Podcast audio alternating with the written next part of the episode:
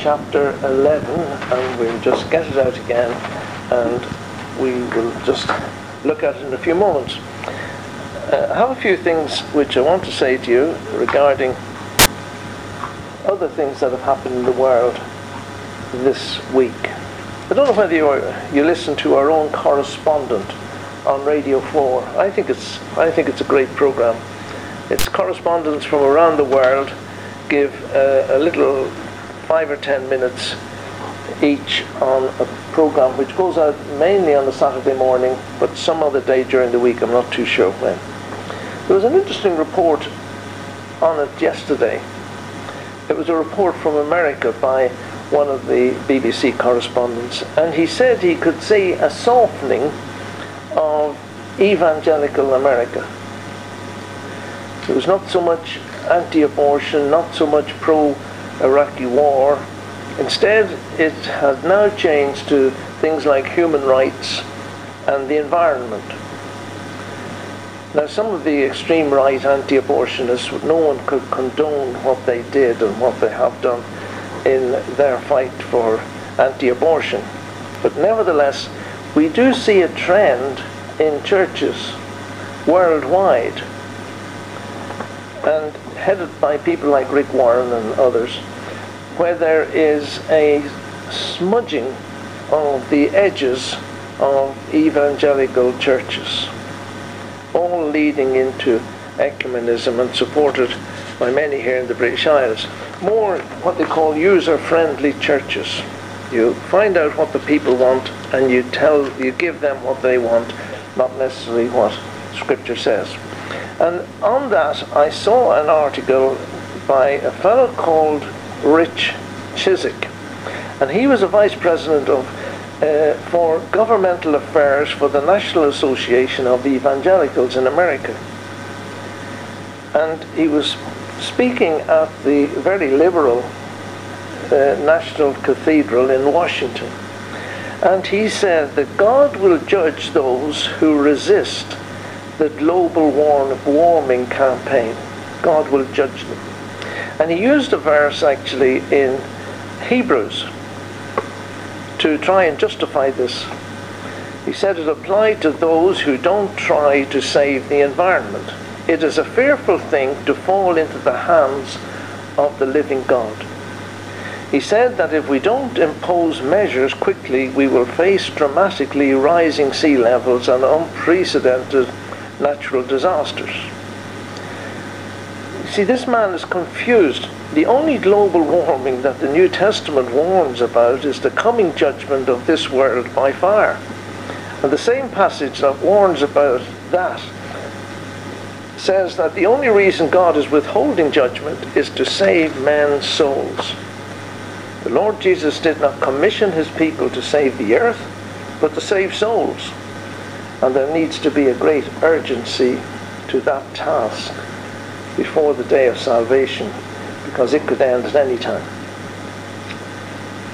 Going on from that, there was a, another interesting article in the Daily Mail, but there was another uh, excerpt from what was a former British government advisor, and he was applauding world population collapse in the developing countries, the developed countries. Global populations have been falling dramatically, and few countries of the developed world have a fertility rate higher than bare replacement level.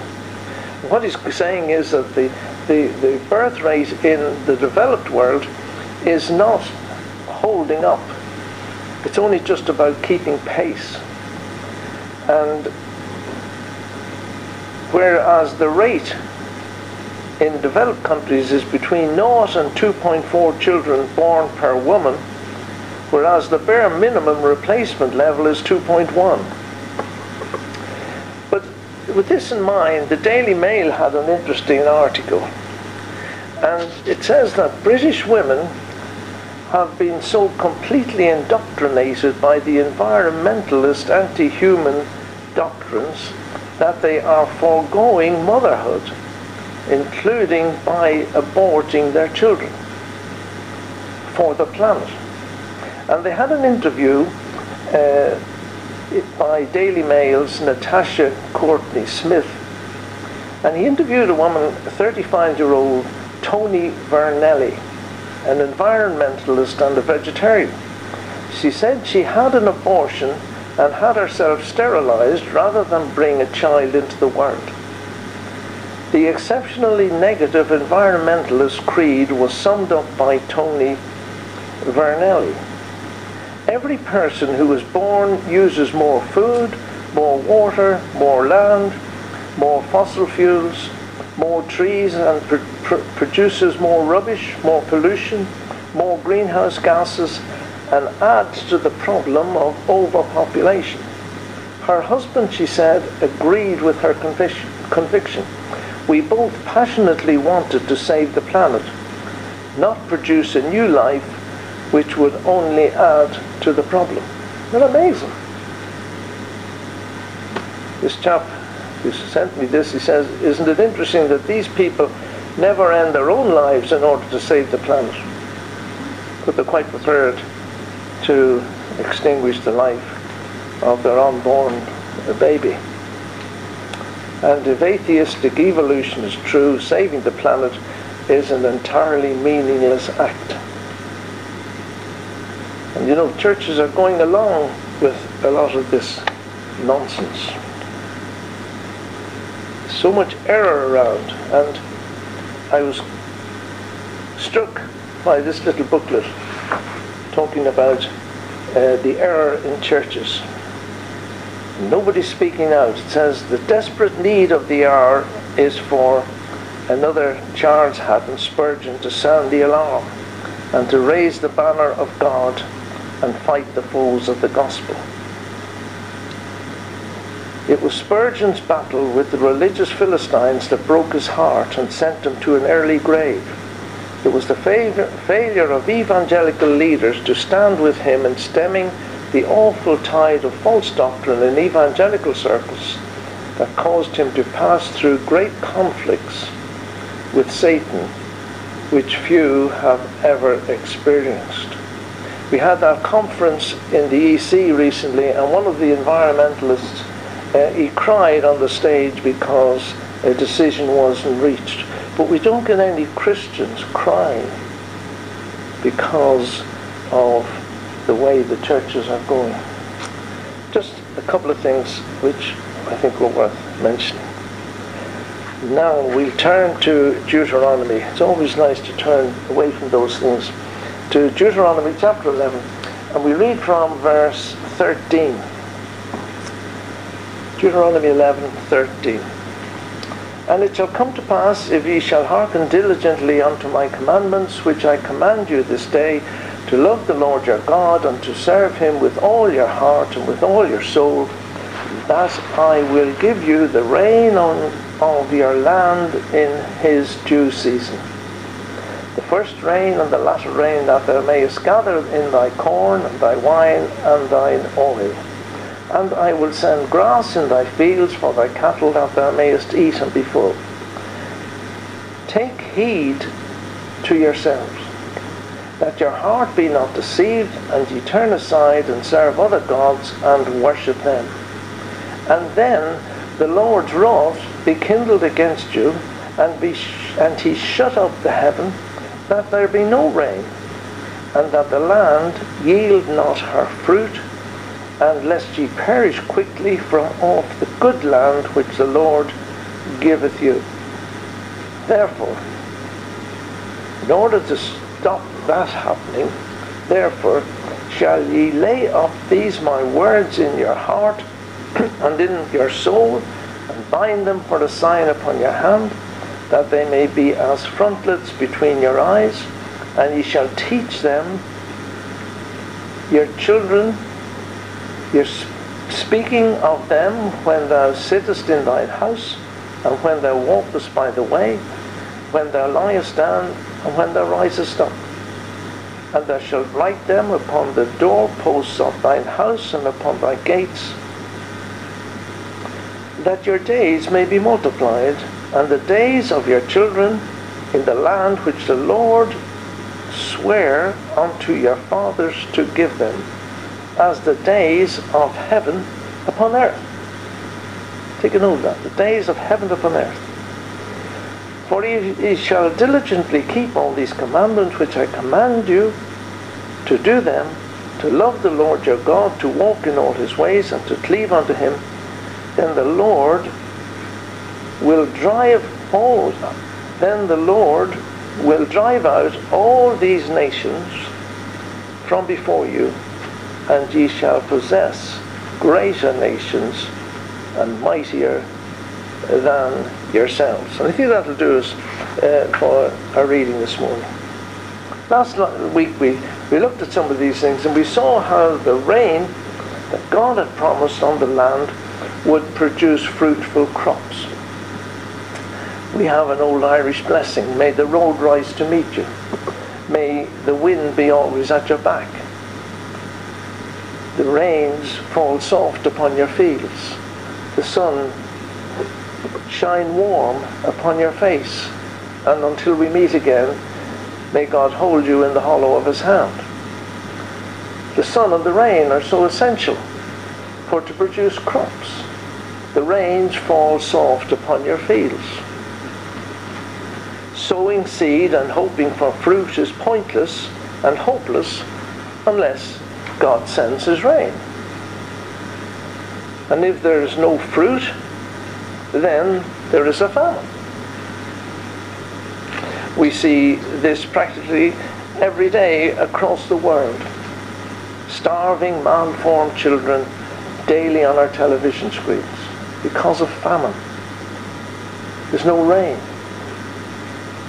And so, in our churches and fellowships, unless God sends his blessing on our ministry, we will have no fruit. And the result, there is a famine.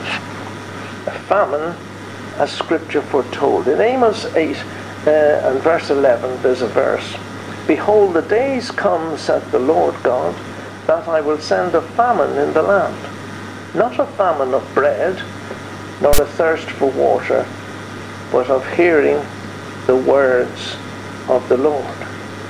Do we not see that across many churches around the world today? 2 Timothy 4 For the time will come when they will not endure sound doctrine, but after their own lusts shall they heap to themselves teachers having itching ears, and they shall turn away their ears from the truth, and shall be turned unto fables. See, God wants every Christian to be a fruitful Christian. From creation, from creation, God spoke in multiplication tables.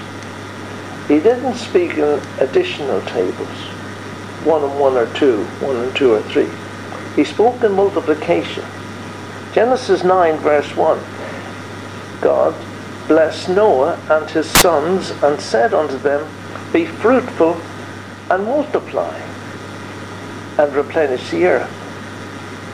Says again, verse 7 of chapter 9, And you be ye fruitful and multiply. Bring forth abundantly in the earth and multiply therein. God speaking to Abraham. And God Almighty bless thee and make thee fruitful and multiply thee that there may, mayest be a multitude of people. Genesis 35 11.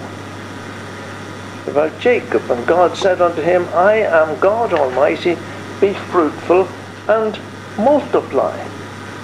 A nation and a company of nations shall be of thee, and kings shall come forth out of thy loins. Multiplication. That's what God's in the business of multiplying. I suppose, I was thinking about this, and I digressed a bit, but you'll have to bear with me. We've all grown potatoes, maybe, or we've seen potatoes growing. I remember when I was a kid, it was quite a ritual when my father dug the first plant on the first drill of potatoes and we would collect them. And you know, looking back, it always seems as if it was a lovely, a lovely evening when we did that. But obviously, we didn't do it in the rain. We could choose the evening, but it always seemed a nice evening when this happened. And we would bring the potatoes in and mother would boil them and we would have them with plenty of butter. New potatoes and butter. What was lovely.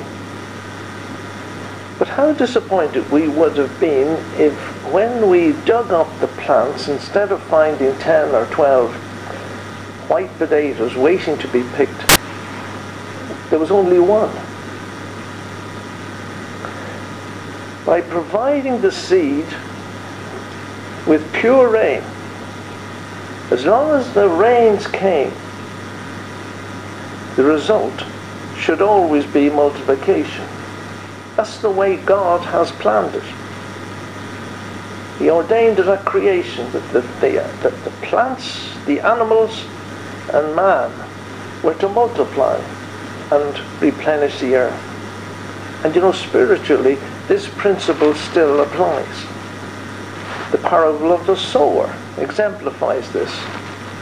The seed of the Word of God planted in men's heart should multiply and produce fruit. Sadly, some only produce leaves. Lots of apparent future growth, but underneath, nothing. No fruit to multiply.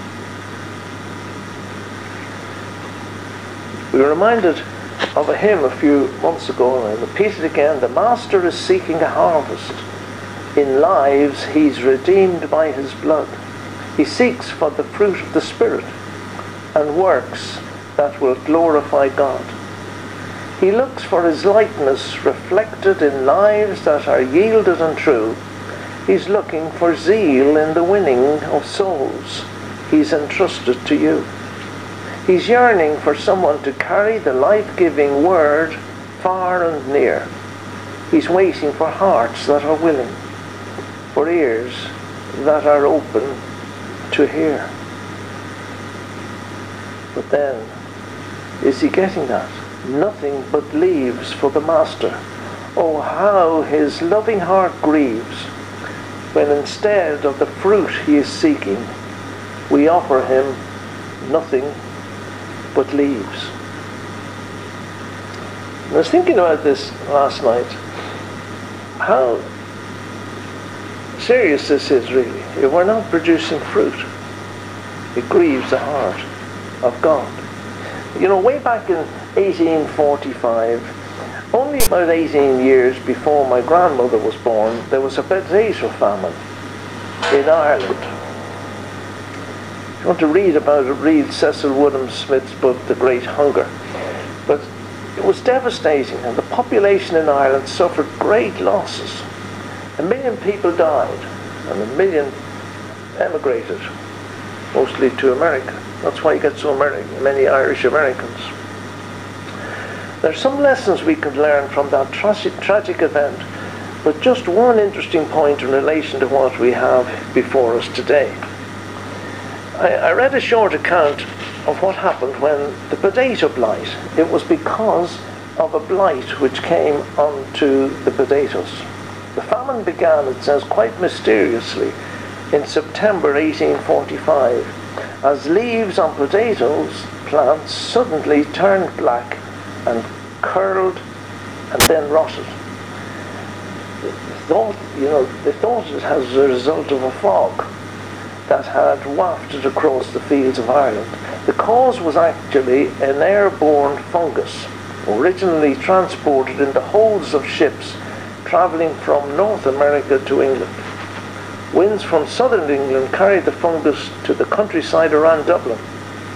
The blight spread throughout the fields as fungal spores settled on the leaves of healthy potato plants, multiplied, and were carried in the millions by cool breezes to surrounding plants.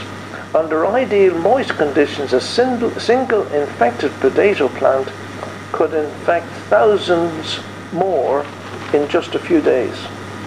The attacked plants fermented while providing the nourishment the fungus needed to live, emitting a nauseous stench as they blackened and withered in front of the disbelieving eyes of Irish peasants there had been crop failures in the past due to weather and other diseases, but this strange new failure was unlike anything ever seen. Potatoes dug out of the ground at first looked edible, but shriveled and rotted within days. Potatoes had been attacked by the same fungus that had destroyed the plant leaves above the ground. You know, I thought this was very interesting in relation to producing fruit, that God wants you and me to produce fruit. You see, instead of the pure rain, the spores of this deadly fungus rested on the healthy leaves.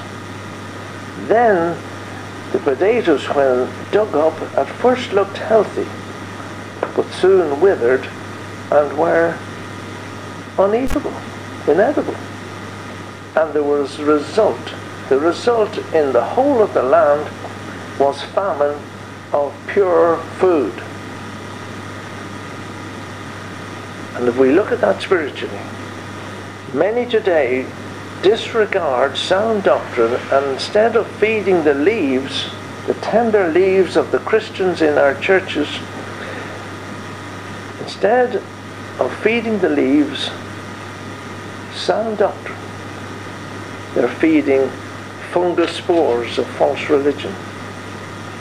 And instead of producing fruit to the glory of God, they're producing dead plants with no nourishment to produce fruit. And just as an aside, I was thinking about this. You know, I don't know whether you, you know anything about blight, but the answer to blight was to spray the plants with something called bluestone copper sulfate mixed with some various things. And it's sprayed on the leaves of the plants to ward off the blight of the fungus. And I thought this was quite simple. Bluestone. We go through scripture. Anything blue reminds us of heaven. And the bluestone was sprayed onto the leaves to stop the fungus. And the heavenly rain and the heavenly uh, message from God is given to the young leaves of young believers, it'll keep them pure. And it'll keep them healthy. Blue reminds us of the colour of heaven. Feed our plants with the doctrine which comes from heaven. Well, as I say, we digressed a little bit on that. But it's all about producing fruit. God wants us to produce fruit. And so, he says, in verse 16 Take heed to yourselves that your heart be not deceived and you turn aside and serve other gods and worship them. Take heed. Here's another take heed. We, we spoke about take heeds before. 55 times in Scripture we get that expression. And in the book of Deuteronomy, eight times Moses says, take heed. This is the third time. We'll have five more after this. When God says take heed, uh, then we should sit up and, and take heed. It means to be on one's guard. Not in this instance against the physical enemy, but against spiritual enemies. Be on your guard.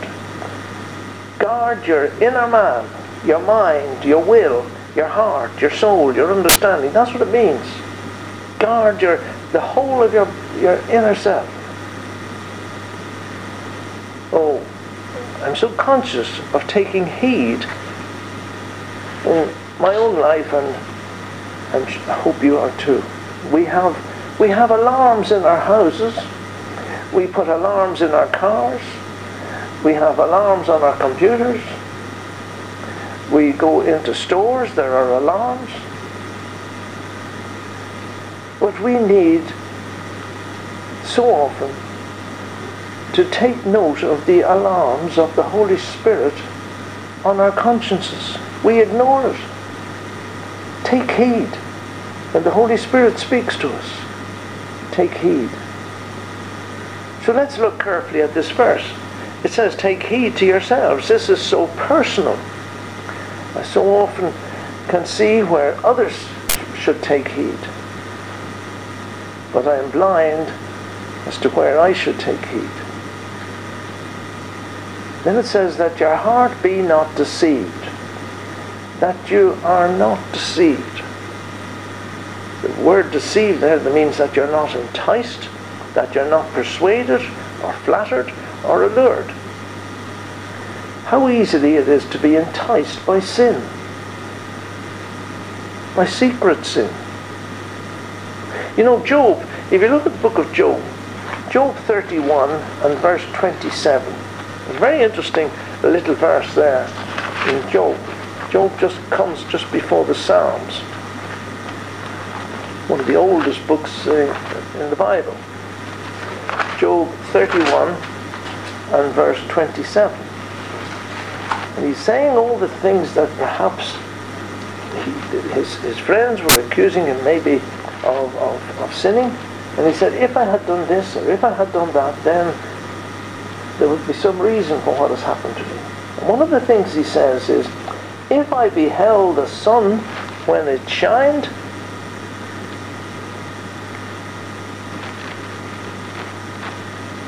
in verse 26, or the moon walking in brightness, and my heart had been secretly enticed, or my mouth have kissed my hand. What does that mean? Well, some of the people around Joseph, uh, Job in those days, they worshipped the moon and they worshipped the sun. And how did they worship the moon and the sun? Well, you know, we do something with children all the time. And this goes right back. This habit we have goes right back to the book of Job. You know, when a grandmother or somebody is leaving a little baby and they say bye bye and they kiss their hand and they wave it at the baby. They're saying bye bye, bye bye, and they wave their hand and kiss their hand. This is what this is about. If I beheld the sun when it shined, or the moon walking in brightness, and my heart had been secret. If for some reason he was enticed and persuaded for that moment to worship the sun or the moon, how did he do it? Oh, nobody would see it. Kissed his hand and waved it at the sun. How easily it is to be enticed by secret sins. That's what he's saying. That's what this verse is saying. Don't be enticed to sin. Simple, and yet of sin. James encourages us to take heed, but every man is tempted when he is drawn away of his own lust and enticed. Then he gives the what happens that when lust hath conceived, it bringeth forth sin, and sin, when it is finished, bringeth forth death. Do not err, my beloved brethren. Don't be enticed by sin. That's what this verse is saying. Take heed that your heart be not deceived. And it also means to be persuaded falsely. To be persuaded falsely false doctrines sometimes seem so logical. Remember we spoke of that dangerous goddess called Shirley. We, this goddess called Shirley, maybe you don't remember, maybe you do. We hear of her so often from those who do not take Scripture seriously. People will say to you, you, you say to them, and they'll say, Oh, I know the Bible says that, but surely God won't send good people to hell. God says the wicked shall be cast into hell, but then people say, surely God, this God goddess, surely, surely God won't put people to hell. Or surely God will give us a second chance. Now, surely God will accept the Buddhists if they are sincere. Surely God will heal anyone who claims they're healing. And you can go on. People, you'll tell people something in Scripture, but they say, oh, but surely God will. Beware of being persuaded by surely God. She's a bad goddess. Keep away from her. And then it goes on to say, and ye turn aside. Take heed to yourselves that your heart be not deceived. And when your heart is deceived, you turn aside. Turn aside. To be deflected from the way you're going. Scripture says this is the way.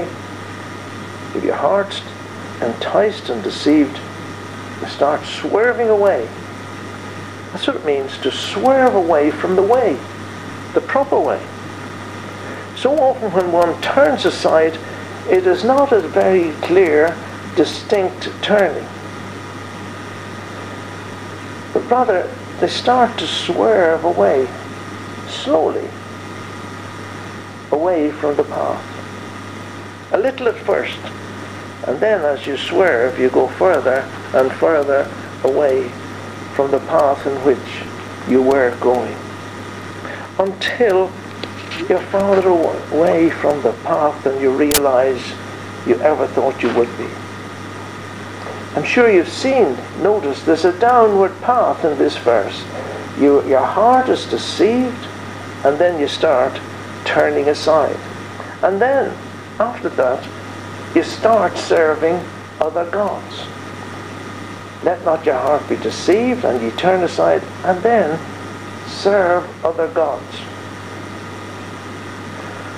When one leaves the true way, then how easy it is to be led or enticed to serve other gods. To, to serve means, one of the meanings is to become enslaved to another god. You know, we see around us the gods of commerce, the gods of self-efficiency, the gods of business. So many things that can take the place of God in our lives. You know, you, you, people saying, oh, I, I, I, I just can't get uh, peace of mind. I, I have to work seven days a week. We have this expression now, 24-7. It's a terrible expression. Well, people are doing things 24-7. Every day you meet somebody who's doing something 24-7. They're enslaved to what they're doing.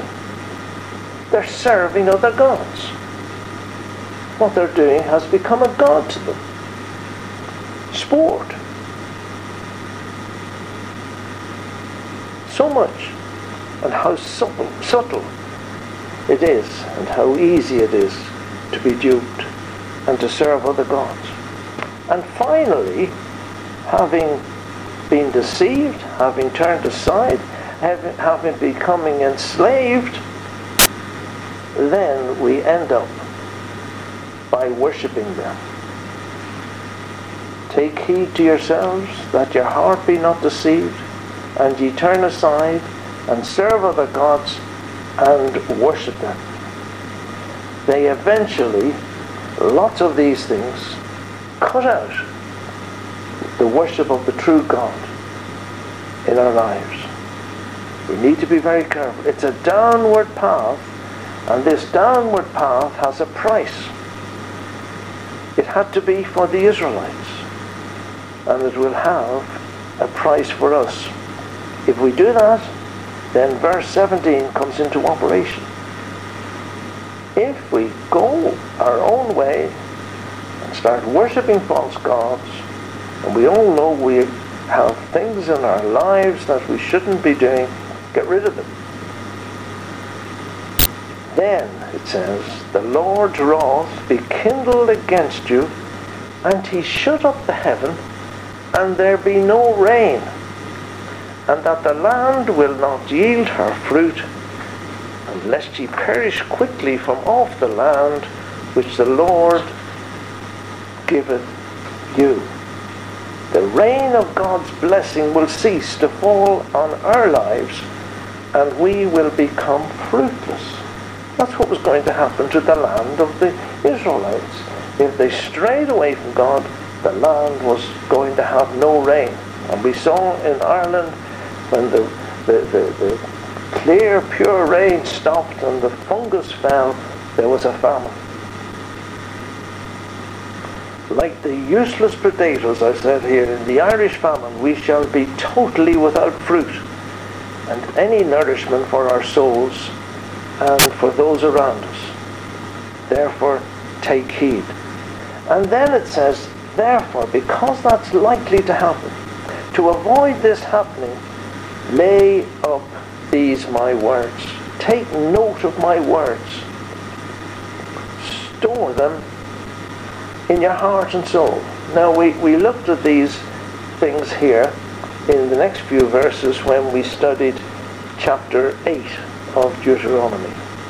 But to go over them recently, you have to store them in your heart and soul, bind, bind them upon your arms and between your eyes, nail them to your doors and gates, teach them to your children, and talk about them all the time. In other words, saturate yourself with the Word of God and teach your children about the things God has done, what the things God has said, and the things that He will do. Teach them. And now, in verse 21, we have it again God's principle, multiplication. That your days may be multiplied, and the days of your children in the land which the Lord sware unto your fathers to give them as the days of heaven upon earth.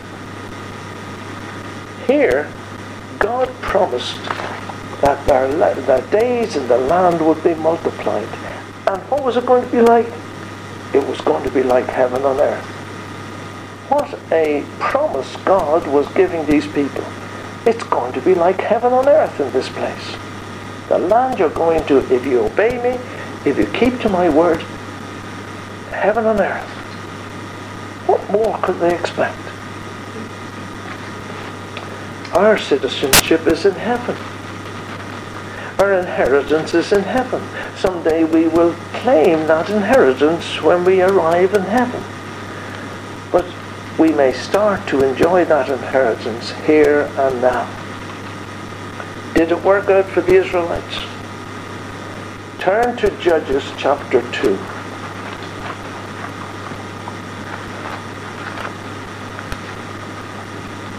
And we'll see what happened. Moses died. Joshua took over.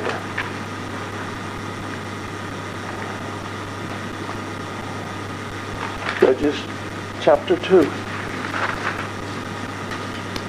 Look at verse 8.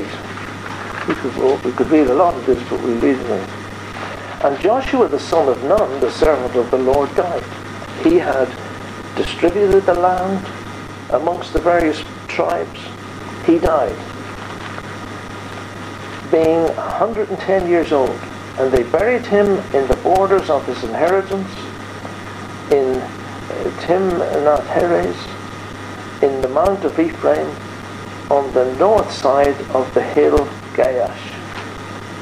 And also all that generation were gathered unto their fathers, all the ones who were contemporaries of uh, Joshua, they were gathered unto their fathers. And there arose another generation after them, which knew not the Lord, nor yet the works which he had done for Israel. There arose another generation after them, which knew not the Lord, nor yet the works which he had done for Israel. How could this possibly have happened?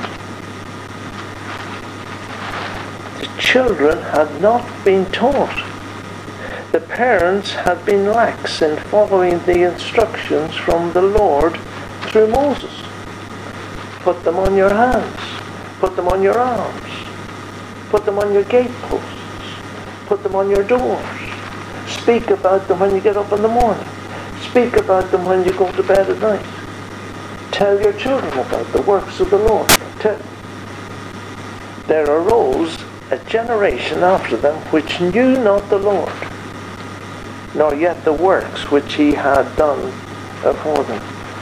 And the children of Israel did evil in the sight of the Lord and served Baalim. And they forsook the Lord, God of their fathers, which brought them out of the land of Egypt, and followed other gods of the gods of the people that were round about them, and bowed themselves unto them, and provoke the Lord to anger. After everything that Moses had said, he repeated it again and again and again, and the result, a generation grew up who didn't know anything about the Lord and what he had done. You know the same things happening in our own country.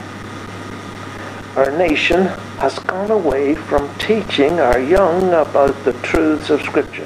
How many children do we know who can repeat John 3.16, who could repeat the 23rd Psalm, who even know the characters in the Bible.